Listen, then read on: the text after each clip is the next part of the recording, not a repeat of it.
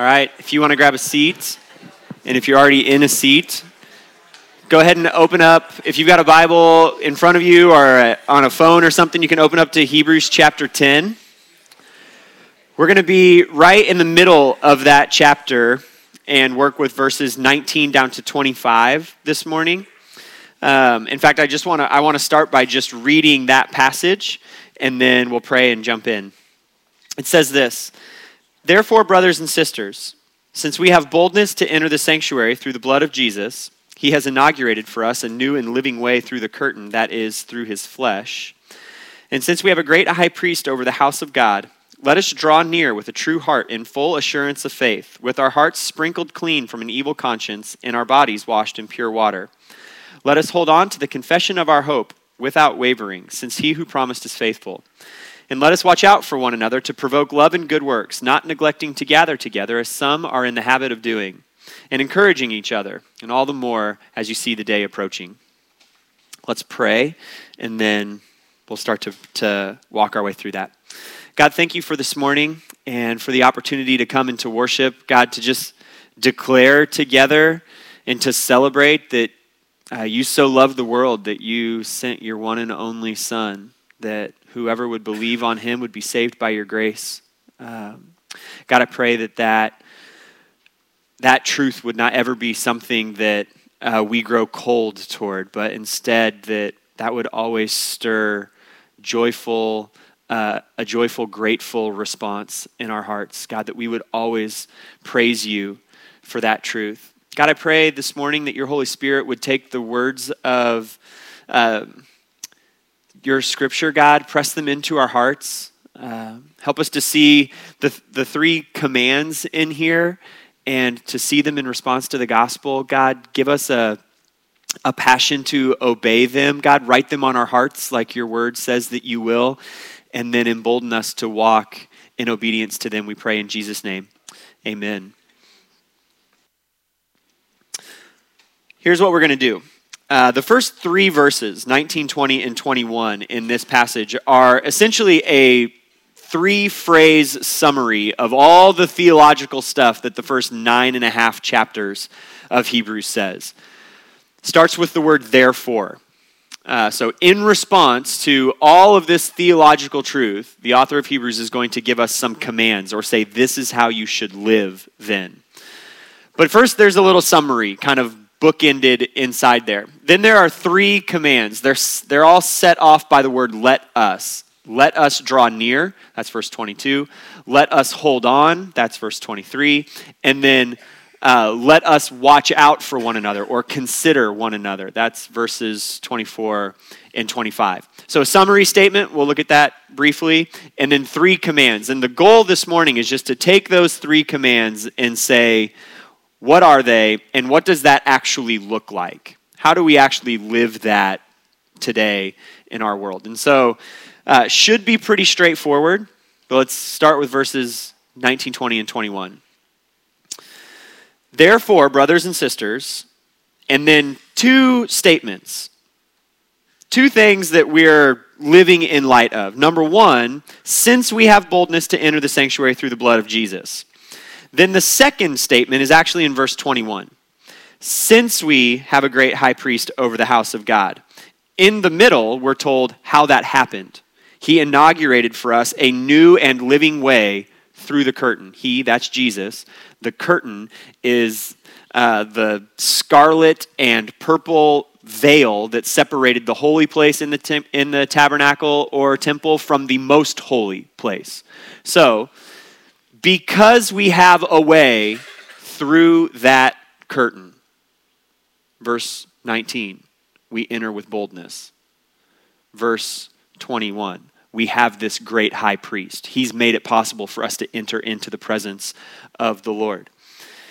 He's done that through the giving of himself as a sacrifice, the blood of Jesus, the end of nineteen, through his flesh, end of verse twenty.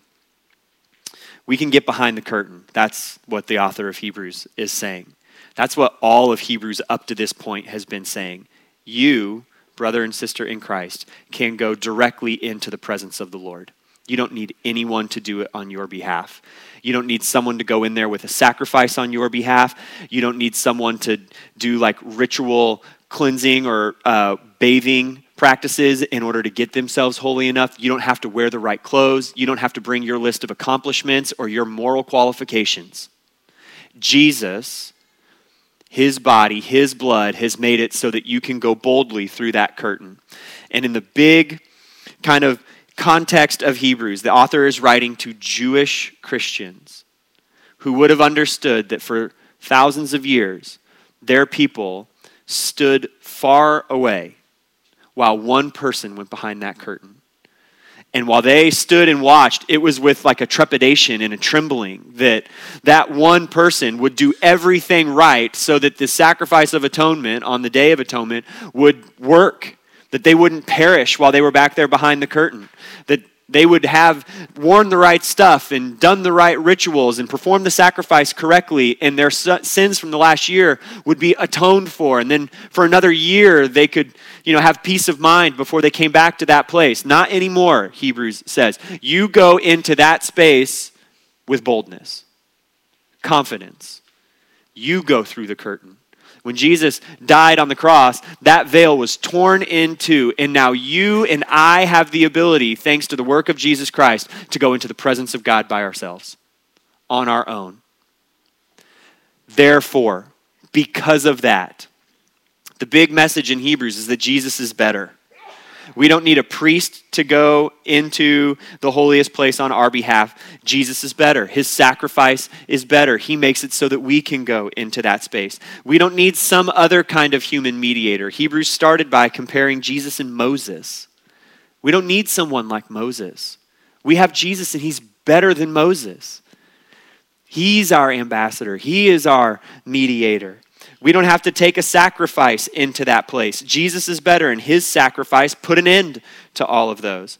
We don't have to go to a tabernacle or a temple. You can go into the presence of the Lord behind that curtain, quote unquote, anytime, any place, in any season of life, in any circumstance or setting. You've got access to that place thanks to Jesus. We don't have to stand far away like the Israelites did. We can draw near. And so at this point, the thrust in Hebrews is because of that wonderful reality, here is how you are to live. And the text gives us three commands, three different times. Let us fill in the blank. The first one is right there in verse twenty-two. Let us draw near. That's the first command. Nothing tricky in those words. We can approach him. We can come to him. We are to draw near. Jesus has opened up the way for us to be ushered into the presence of God, and we should continually draw near.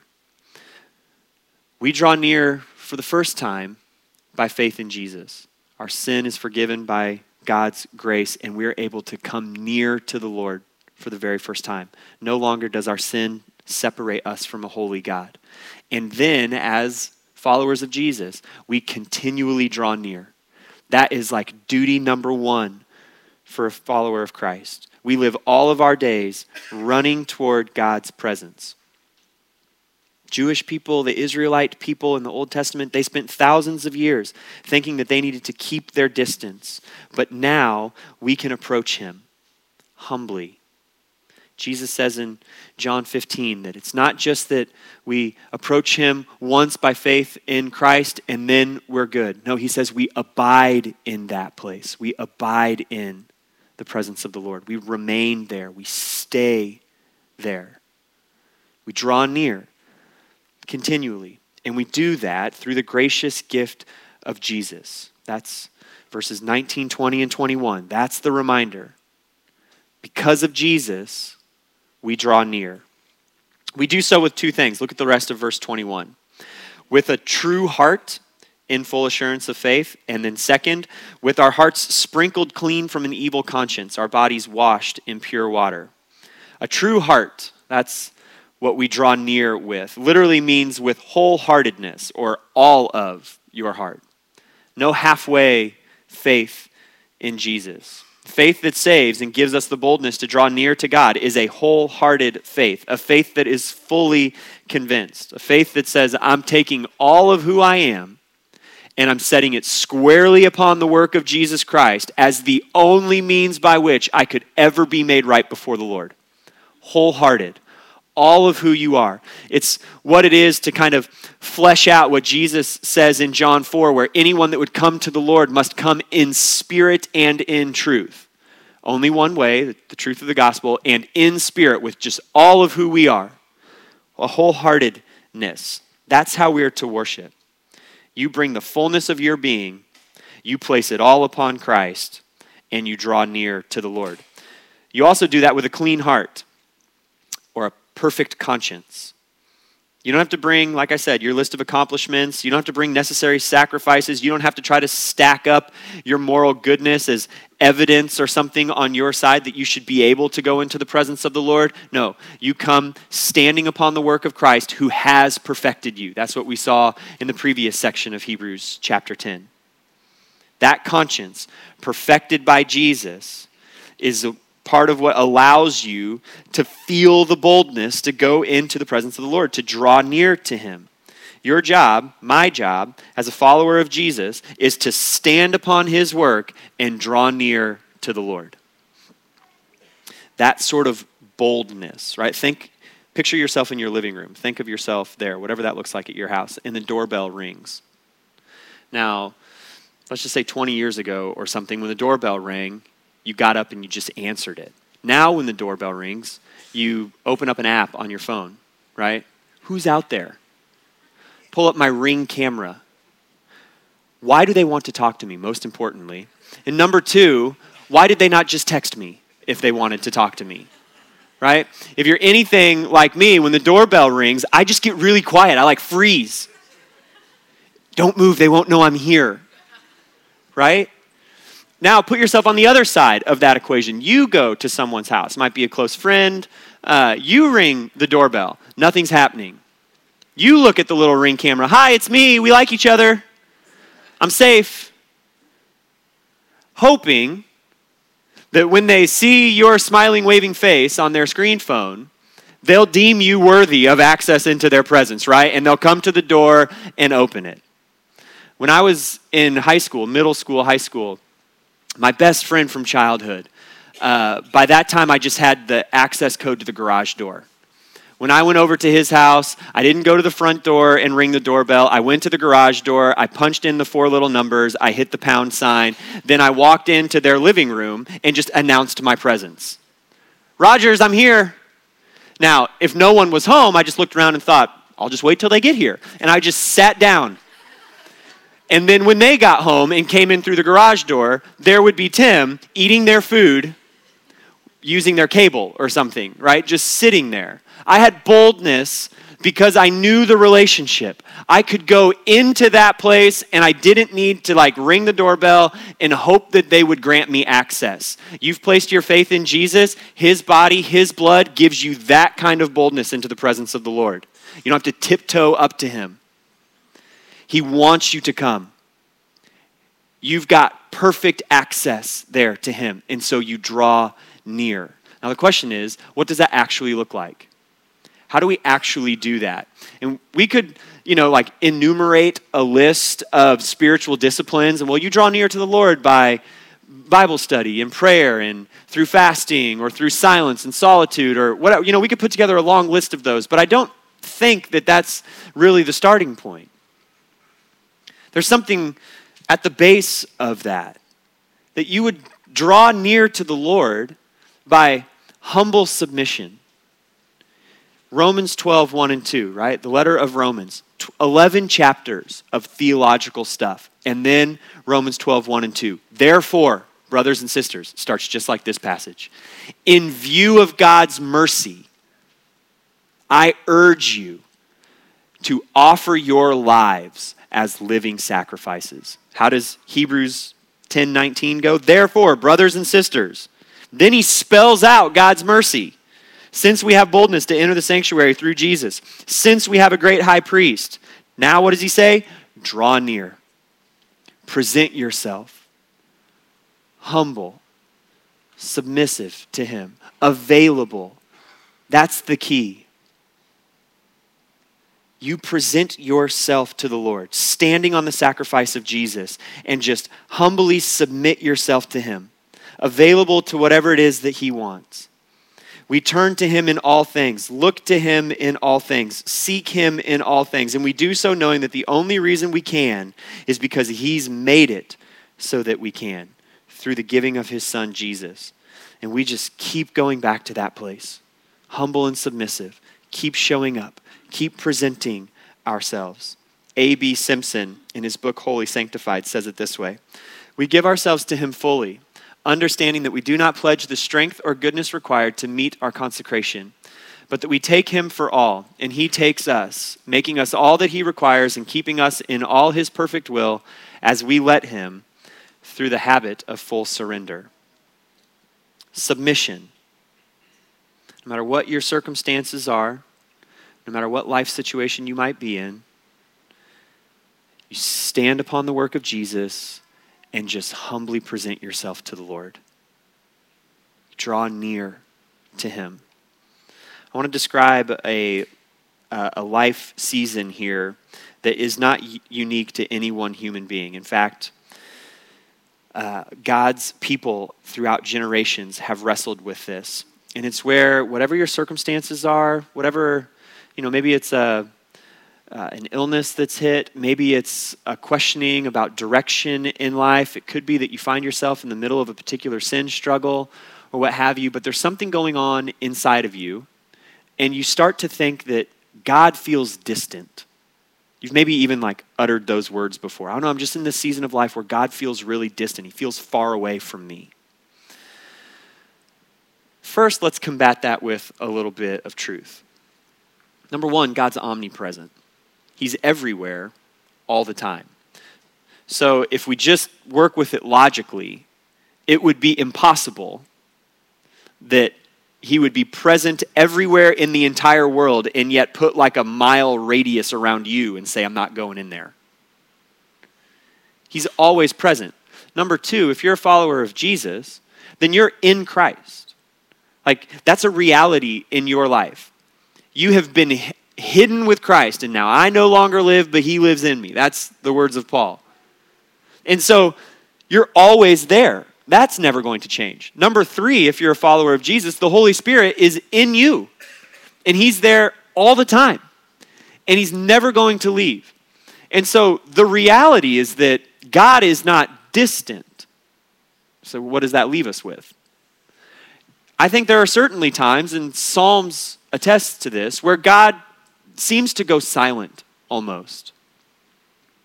You're seeking an answer to something in prayer or direction or whatever the case, and, and you think to yourself, I keep showing up humbly, submissively, and, and it's just like God's not answering. That's fair. David makes those same kind of statements. How long, O Lord, will you forget me forever? How long will you hide your face from me? Psalms is full of that kind of language. So maybe God goes silent. The other side on that is maybe we're not showing up in humble submission. Maybe what seems like God's silence is actually that I'm showing up trying to impose my will upon the Lord. And it's not that he's not present. It's that he keeps saying no and offering me something different. I just don't want it. That's a possibility. And so it's not that God is distant. It's that I'm rejecting whatever it is that he's lovingly trying to place in front of me. Here's what I think is the most typical reason for that. Whatever's going on in our life, we present ourselves to the Lord. It seems like he's not responding or he's not answering. And our heart or our mind, we start to get that little thought in there that maybe God doesn't care. Maybe he's not paying attention. And it is frightening how fast your flesh can seize upon that thought and then say, what you need to do is draw near to this other thing.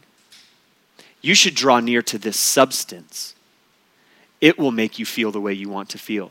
You should draw near to these images on a screen. That will give you the intimacy that you're seeking. You should draw near to this relationship, and that will give you the affirmation that you desire. You should draw near to this money, and there's the security that you really want. You should draw near to this corporate status at your job, and there's the respect that you really desire. And then your flesh tells you, and it'll never fail. And in that moment, sometimes we choose to believe that. It's not that God is far away, it's that we've chosen to give ourselves closeness to something else. And eventually, what's destined to happen is that that thing cannot live up to the promises that it just made you. And it will let you down. It has to. It cannot bear the weight of kind of the hope that we put on those things. The only thing that can is God. And so when our flesh pops up that particular uh, thought, you should draw near to this other thing, we've got to be able to answer it with truth. That's command number two. Look at verse twenty-three. Hold on. Let us hold on to the confession of our hope without wavering. Why? Since he who promised is faithful. Command number two is to hold on. We draw near, and we continually draw near. We abide there in the Lord. And then command number two says, and once you draw near, hold on. You grab a grip there, and you just hang on for dear life.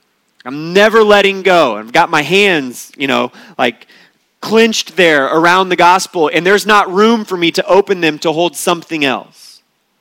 I'm holding on to the gospel. Instead, I'm holding on to Jesus. That's our confession of faith. That Jesus is the means by which we draw near. Jesus is the means by which our heart will be fully satisfied. We cling to that, knowing that he's clinging to us. We hold on to our faith in all of God's promises. That's the second part of this. We hold on to him because we know that he's faithful. He's shown himself to be faithful to his people in the giving of his son. And with that faithfulness in mind, we can trust him to be faithful with everything else that he's promised. So what's it look like to hold on? It looks like regular reminders of the promises of God. The answer to that's actually just tucked into the verse. He who promised is faithful. We have to remind ourselves of that. I don't know all the circumstances and settings that people came into the room bearing this morning. You know, maybe you, you came in with a particular financial issue that was really weighing on you or stressing you out. Maybe you came in with a relational issue or a parenting issue that was really laying a heavy burden on you. Maybe you came in in the middle of particular temptations or sin struggles. We need to be ready to meet those with the promises of God. The moment that it feels like maybe God is distant, we need to remind ourselves that he is never going to leave or forsake us, so we can hold on. Maybe in the middle of a particular season of life that seems challenging or a particular sanctification struggle that's happening within us, we need to remind ourselves that God is always working for our good in those things. He's promised that. We can hold on to it. Maybe it is a financial situation or a job situation. We need to remind ourselves that he loves and cares for the details of your life. Jesus says as much. Look at the flowers of the field. God clothed them. Don't you think he cares more for you? Right? We hold on to those kinds of promises. We hold on to the promise that he's overcoming evil, that he's taking us to glory, that he's going to make everything right in the end, that one day he'll heal every sickness, that he's going to wipe away all the tears. Hold on to those promises. He will be faithful to every single one of his promises recorded in Scripture. And so we give ourselves those reminders. They're the means by which we continually draw near. These first two are reciprocal. Part of the way that you keep drawing near is by continuing to remind yourself of the promises of God. And sometimes the means by which you need to remind yourself of the promises of God is to draw near, to get into his word, to get into prayer, allow another believer to speak into your life. That's actually the third one. Because the first two, I think one of the implications here is that we cannot do them alone. That drawing near and holding on requires help. And that's verses twenty-four and twenty-five. And let us watch out for one another. That's the command. Watch out. Literally consider one another. Draw near to God, keep holding on, and consider one another and how you might help them do those two things.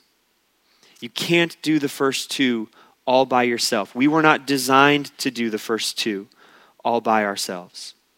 And so we look out for one another. We're proactive in watching out for each other, for our brothers and sisters in Christ. In fact, the word there for watch out, consider, it's the exact same word from Hebrews chapter three where we were told to consider Jesus, that we would actively, it's a proactive noun, our verb, that we would actively consider Christ, thinking about him, turning our mind to him intentionally. That's the same way now that we're told that we should look out for one another, that we would be active and intentional, proactive in considering each other.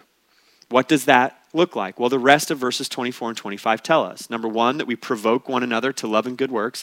Number two, that we don't neglect uh, meeting together as some are in the habit of doing. And number three, that we encourage each other. And all the more so are as the day approaches. So let's just take those pieces. That's relational intentionality. That's the key. It takes work. It takes effort. We've got to move toward one another. First, to provoke one another to love and good works. Your translation may say something along the lines of stir up one another or spur on one another. Provoke is the right word here, and I, I want to explain why. The Greek term is paroxysmos, which is like an irritation or an agitation, an exasperation. We get the English word paroxysm from that. We don't use the word paroxysm very much, but it means like a violent action. If a car were to come through the intersection right over here, run the red light and get out of control and come down this hill and smash into the stone wall over here, there would be violent action against that wall, a paroxysm. The author of Hebrews is saying that you consider each other, you watch out for one another so that you might agitate each other to love and good work. You might provoke one another, that you might violently prod one another toward love and good work.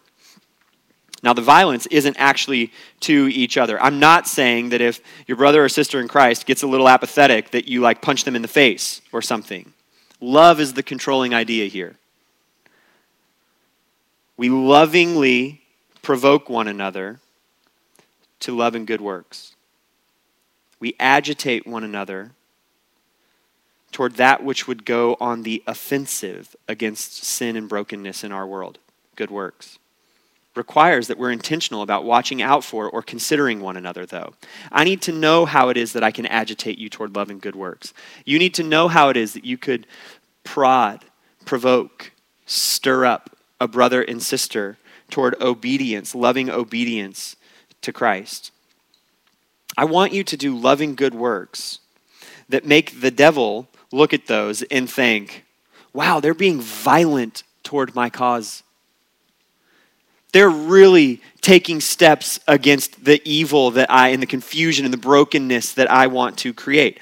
Look, I can't do that for you unless I'm intentional about watching out. Think back to when you were a child. You went on like a long road trip. You're six or seven hours deep into the car ride and boredom is starting to win its battle against you. And you look over at your sibling who you've spent, let's say, twelve years watching and studying and considering. And sometimes we just like to fight.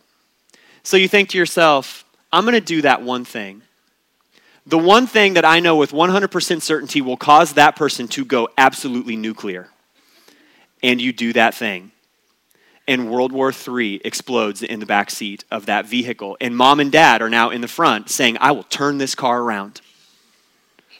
You agitate. You provoke. I have a friend who uh, lives in Chicago. And, you know, with fair regularity, we text back and forth, but every once in a while we'll go through a spell where neither one of us has reached out to the other person Uh, and I know with one hundred percent certainty that I can start a conversation with him if I just say something disparaging about the career of Carmelo Anthony.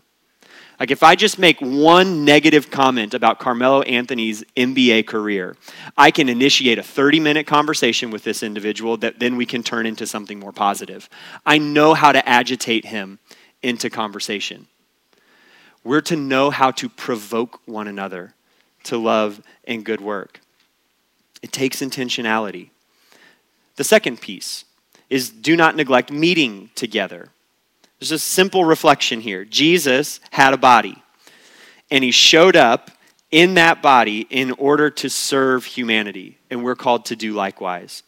Do not disembody your Christian experience. Be present. Show up, and when you show up, come in looking to serve. What does that serving look like? Well, at the very least, Hebrews says, on the front side of the do not neglect meeting together, provoke one another to love and good work. On the back side of it, encourage one another. So at the very least, we show up with the body of believers and serve by provoking each other to greater love and to greater good work in light of the gospel and by encouraging one another. What happens in this place on a Sunday morning is a group endeavor. Now, I'm typically the one that's up here. And so it's absolutely my goal on a Sunday morning to provoke our congregation to love and good work, to encourage our congregation, to remind our congregation of the promises of God that you might hold on, to encourage you to draw near to him thanks to the work of Jesus. That's absolutely my goal, but that should be a fraction of the ministry that happens here on a Sunday morning. I'm one person among eleven hundred or something that come in on any given Sunday. And so there are a lot of people that can be participating and should be participating in this kind of ministry in light of the gospel. That's what the author of Hebrews says. You don't neglect meeting with one another because when you're together, you provoke each other to love and good work and you encourage one another. You encourage each other to hold on. You encourage each other to draw near. You do that as a group.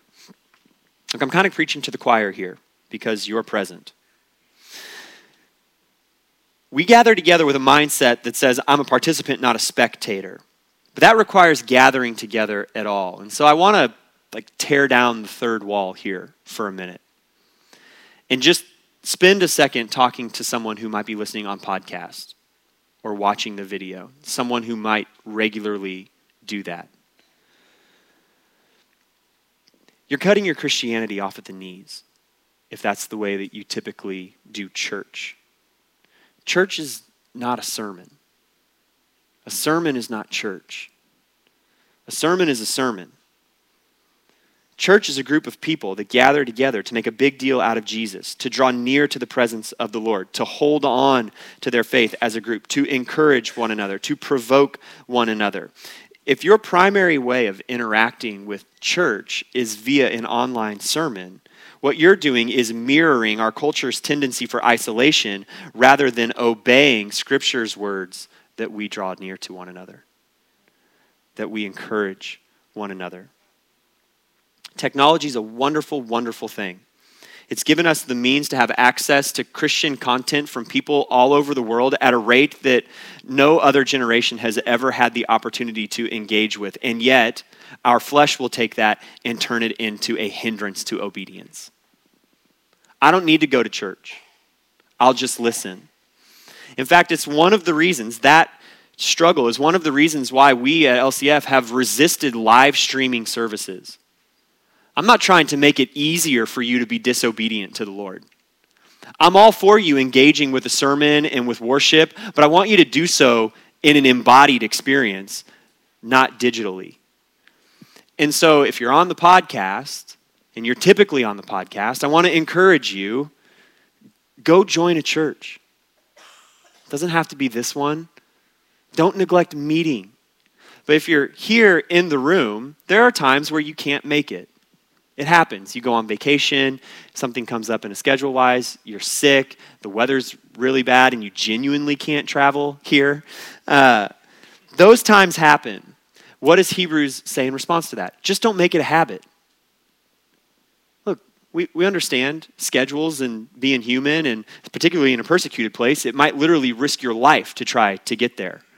And so the author of Hebrews says, don't, don't neglect meeting together, as some are in the habit of doing. There could be times when you can't be together and meet together. Just don't make it a habit. When you have to miss, don't let it become the norm. And then the last piece of this, what does relational intentionality look like? It looks like encouraging each other. Encouraging each other, and all the more as you see the day approaching. If we're watching out, considering one another, then one of the things we're going to be able to pick up on is what is encouraging to someone else. What is it that just really kind of pumps air into the tires of my brother or sister in Christ? In love, we offer that to each other. Life in a broken world is hard. It's not wrong, it's not weak, it's not selfish to need some spurring on from our sisters and brothers in Jesus from time to time. We encourage one another. Encourage one another to draw near. Encourage one another with the promises of God and his faithfulness to those. Encourage one another to press into good works, to be present with the body, to love in a greater capacity. And the author of Hebrews says, and all the more as you see the day approaching.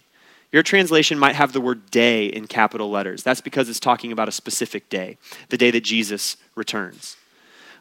Matthew twenty-four, verse twelve, Jesus says, lawlessness will multiply, the love of many will grow cold, but the one who endures to the end will be saved. Look, our broken world is only going to get darker before it's fully and finally made right. The world isn't going to slide or kind of slip its way into increasing holiness. The reason we need to encourage each other all the more as we see the day approaching is because it's going to get harder and harder in this broken world until Jesus finally returns. And so the degree to which we encourage each other today ought to outpace what we were doing yesterday. And the degree that we encourage each other tomorrow ought to, ought to outpace what we were doing today. I can feel that it's hard to live in a broken world. You can feel that it's hard to live in a broken world. And sometimes we just need to encourage each other in the process. That's part of what it is to live in relationship with one another, to live intentionally in relationship with one another. When I think about the, that encouragement specifically, the very end of verse twenty-five, the picture that comes to mind for me is the scene in uh, the Gospels where there's a man who is paralyzed and he's laying on his mat, and Jesus is in town preaching and teaching in this house.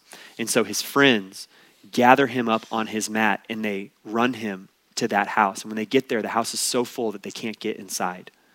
And so they take this man on his mat up onto the roof and they dig a hole there and they lower him down in front of Jesus. Look, there will be times in your life where the simple act of reminding yourself of the promises of God seems overwhelming and impossible. What you need in that moment are friends who are willing to show up in your presence and literally kind of carry your mat back into the presence of the Lord. You need those people in your life, and you need some people in your life that you would be willing to do that for. That if the doorbell rang at two in the morning and you flipped open your Ring camera and saw that it was them, you would run down because you knew that they needed something, encouragement. They needed help. We need those people in our lives. We can achieve that in here on a Sunday morning. Most of y'all sit in the exact same spot every week. I hope you're getting to know the people that you always sit next to.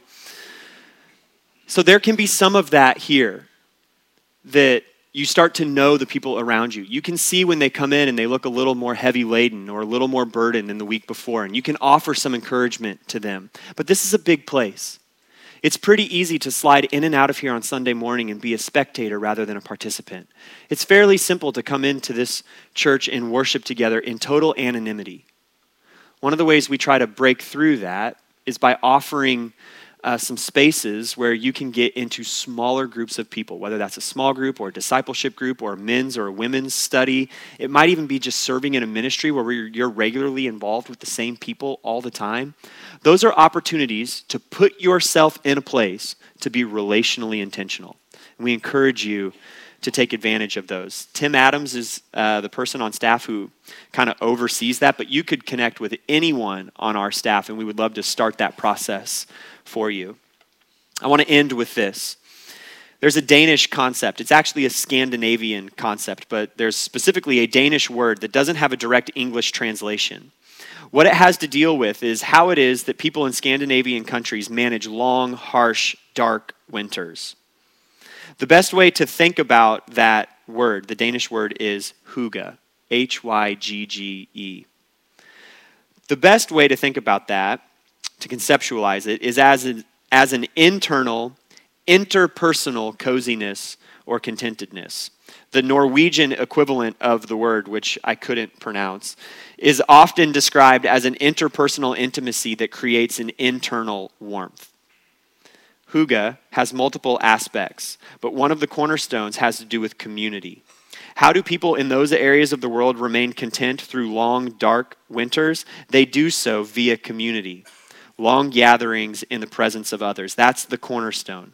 That there's something about those gatherings, the fellowship, the encouragement, the joy, the laughter, that kind of holds the darkness of winter at bay, pushes it back. Do not neglect meeting with one another. Watch out for one another. Provoke one another. Encourage one another. That's the way that the Christian community holds at bay the darkness of a broken world. Why? So that we can all draw near and hold on. Those are the first three commands in the book of Hebrews. In light of what Jesus has done for you, draw near to the Lord. Hold on to your faith in him, remembering his promises, and watch out for each other so that you can push back the darkness far enough that everybody keeps drawing near and keeps holding on. Amen? Amen. Let's pray, and we'll we'll close our time worshiping together. God, thank you for this morning, uh, for the chance to come and to look at your word, to worship you. God, to be together as a body, to draw near to you as a body, uh, to remind ourselves and sing about and hear from Scripture your faithfulness to your promises, God. Uh, I pray that your Holy Spirit would take these words, Lord, press them into our hearts. Write them there on our hearts and on our minds, Lord, and give us uh, a passion for obedience to them. God, would we be a church whose individuals and who collectively draws near to you in all things, humbly submitting ourselves and presenting ourselves before you? Would we be a group of people who hold on to our faith, God, reminding ourselves of your faithfulness to your promises? And would we be a church that watches out for each other, considers each other, knows one another, provokes each other to love and to good work, doesn't fail to meet together, but is intentional about moving toward one another and encourages one another as we do. Lord, we want to be an obedient people. Would your Spirit write that onto our hearts and show us what it looks like to walk forward in light of the gospel? We pray in Jesus' name. Amen. Let's stand up.